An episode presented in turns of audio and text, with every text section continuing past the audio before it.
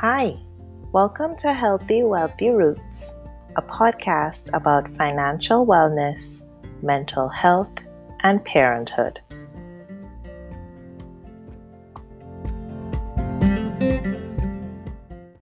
Hi to my Choice Mom community.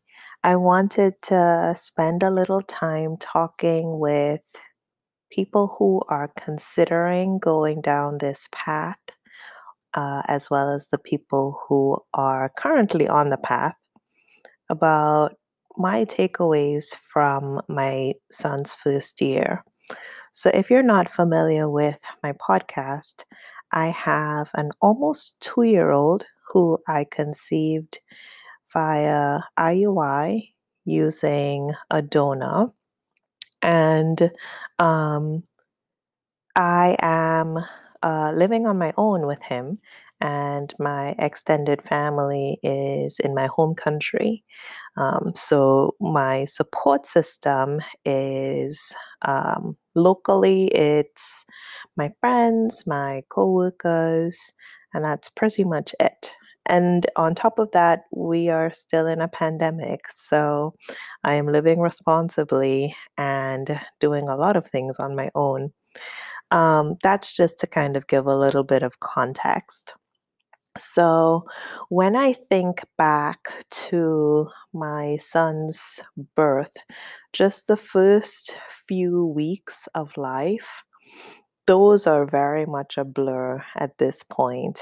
Um, but what I do remember is how overwhelming it was to all of a sudden be uh, responsible for this life and having to deal with um, people's reactions to this new baby. I mean, a lot of people like babies, myself included, and people have questions. So when they see you with a baby, they would ask, Well, who does the baby look like? Um, I remember when I took him for our um, newborn photo shoot. And I arrived there, and the photographer's first question was, Where's dad? And having to explain he doesn't have a dad. And I'm very matter of fact about that. Um, I have had to say that less lately because one, pandemic, and two, people don't really seem to ask that about kids because they know the kids have a variety of um, family dynamics. But generally speaking, most babies you would think of as having two parents. So It's understandable that people would ask. Uh, but yeah, in the first few weeks of his life, um, just being completely sleep deprived and healing physically from the giving birth, uh, and then having all of these appointments to go to, and it it felt like it would never end. Uh, there were moments where I was a combination of exhausted and overwhelmed and having to take care of his needs and being sleep deprived it was it was difficult and one of my friends said something to me that really stuck with me throughout the first year and I rely on it less now so I think that it was probably very, very apt for the first year. And so it's something that I want to pass on to you. She had said to me that the days are long, but the years are short. And on the days where he's fussy and crying his head off and I don't know what's wrong and I just really want to sleep and he's not sleeping or there are feeding issues or medical issues or whatever the case might be, I reminded myself that today is today and today will end. And then I'll have tomorrow and I'll deal with tomorrow then. But this year will pass by. And that really helped me kind of get through the difficult days. Another thing that really helped was splitting the difficult days into halves. So I would wake up in the morning, and if I knew that it was shaping up to be a difficult day, whether it was we started out with blowouts or just fussiness or teething or whatever the case may be, um, saying to myself that I just need to get through the first half of the day. And then in the second half of the day, I just need to get through to bath time and bedtime. Um, and in the first year, one of the things that was crucial for me as a child psychologist and also someone who very much needs my sleep in adequate doses was to get him on a sleep schedule. Uh, and this is a piece of advice that I highly recommend to all parents. Uh, even in my day job, I work with toddlers and preschoolers, a lot of whom have sleep issues. Sleep schedules, sleep hygiene will be a life changer. And it really was for my own son. It was not easy. And obviously, in the newborn phase, they're waking up every few hours because they have to feed, because they have the tiniest stomachs on the face of the planet, literally. Um, but once you kind of get past that and they're able to stay full for longer periods of time, you can get them on a sleep schedule. And um, there were a few resources that were really helpful to me, but the one that I relied on the most during the first year of his life is kellymom.com. That website was invaluable in terms of its recommendations.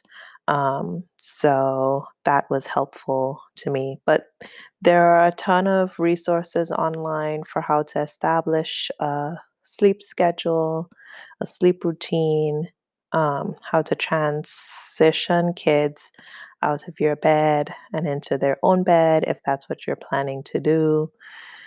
Uh, and for us, it took a while before we had it down like completely.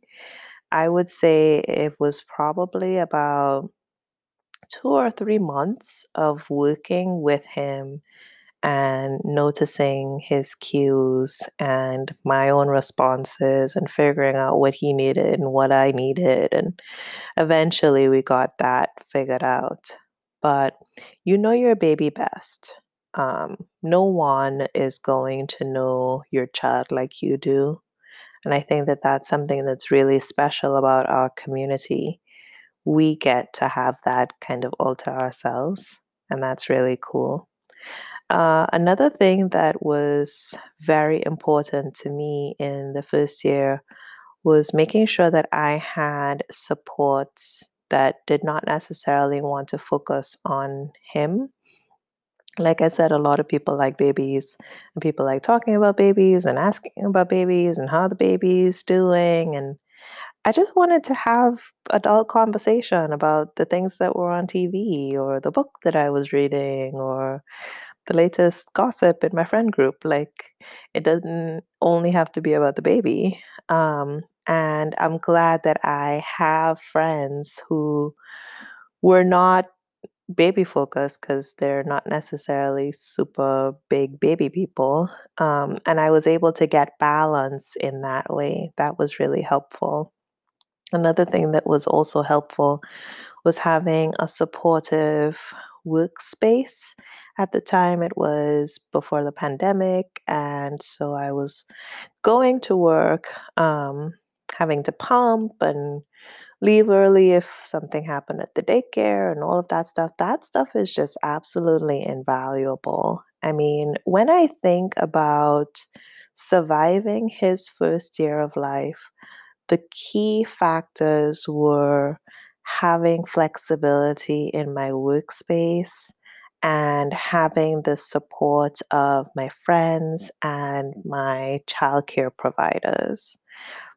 Those really were absolutely key. Um, but that's not to say that it was all roses. I mean, it it most definitely was not. There were days where I would call my friends or I would call my mom and I would say, "We both cried today." And um, there were just times like that. I mean, you get frustrated and it's hard, and there are so many pieces to being a mom that are not necessarily talked about that um, that you experience, and you don't have to experience them alone, and you're not alone in having those experiences either, which is another reason why I wanted to make this episode to have a frank conversation about it. But at the same time, we did have great fun. Um, I am very much uh, spend a lot of time outside of the house and exploring and experiencing life, and that's been very difficult with this pandemic. Um, but before the pandemic, we would spend our weekends out and about and making memories. And I'm so glad that I was able to do that with him while he was a baby.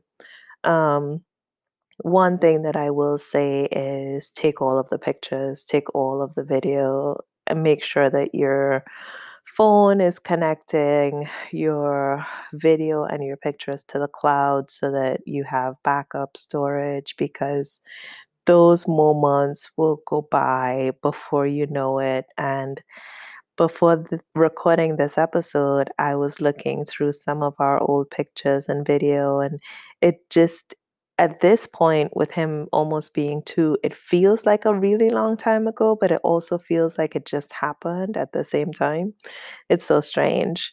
But I am so glad that I have pictures and video from pretty much every single day of his first year of life, and that was really meaningful.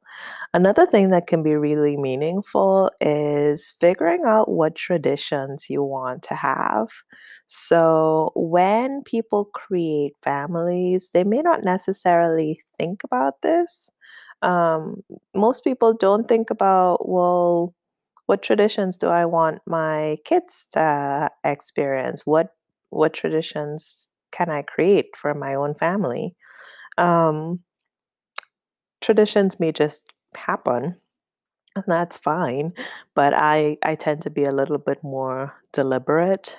So just thinking about what kinds of traditions you want to create. So, for instance, um, my son is part Chinese, and the Chinese New Year was uh, a couple days ago. And in his first year, I took him to the Chinese New Year festival. And then this year, we celebrated again as well. And so that's become a tradition for us. And so just thinking about what you want your life to look like with your kid. If you're struggling with figuring out how to do this mom thing, trust me when I say literally everybody else is. I am a psychologist. My specialty is in kids and families, and I help people figure things out. But in my own house, I don't always know what I'm doing. No one does. Um, and that's okay. There are a ton of resources, and you can rely on the people around you who can help and um, give feedback and advice and so on. Another part of his first year of life that I really love is the fact that we connected with so many of our donor siblings, and they were all born within the same year, year and a half.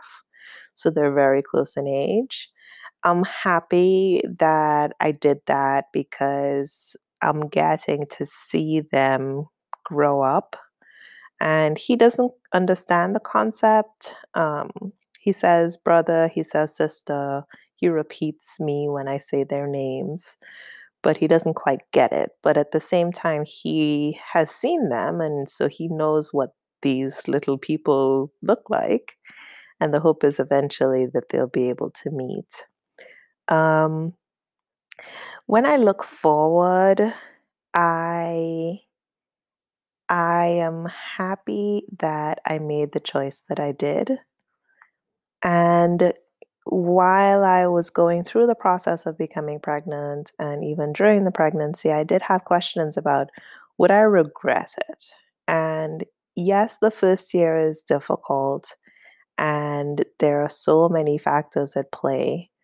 But at the end of the day, when you are laying in bed and thinking about this precious life that you brought into the world, I I just it's it's an absolutely moving experience and there is some there is something to be said for the strength of the single mom by choice community.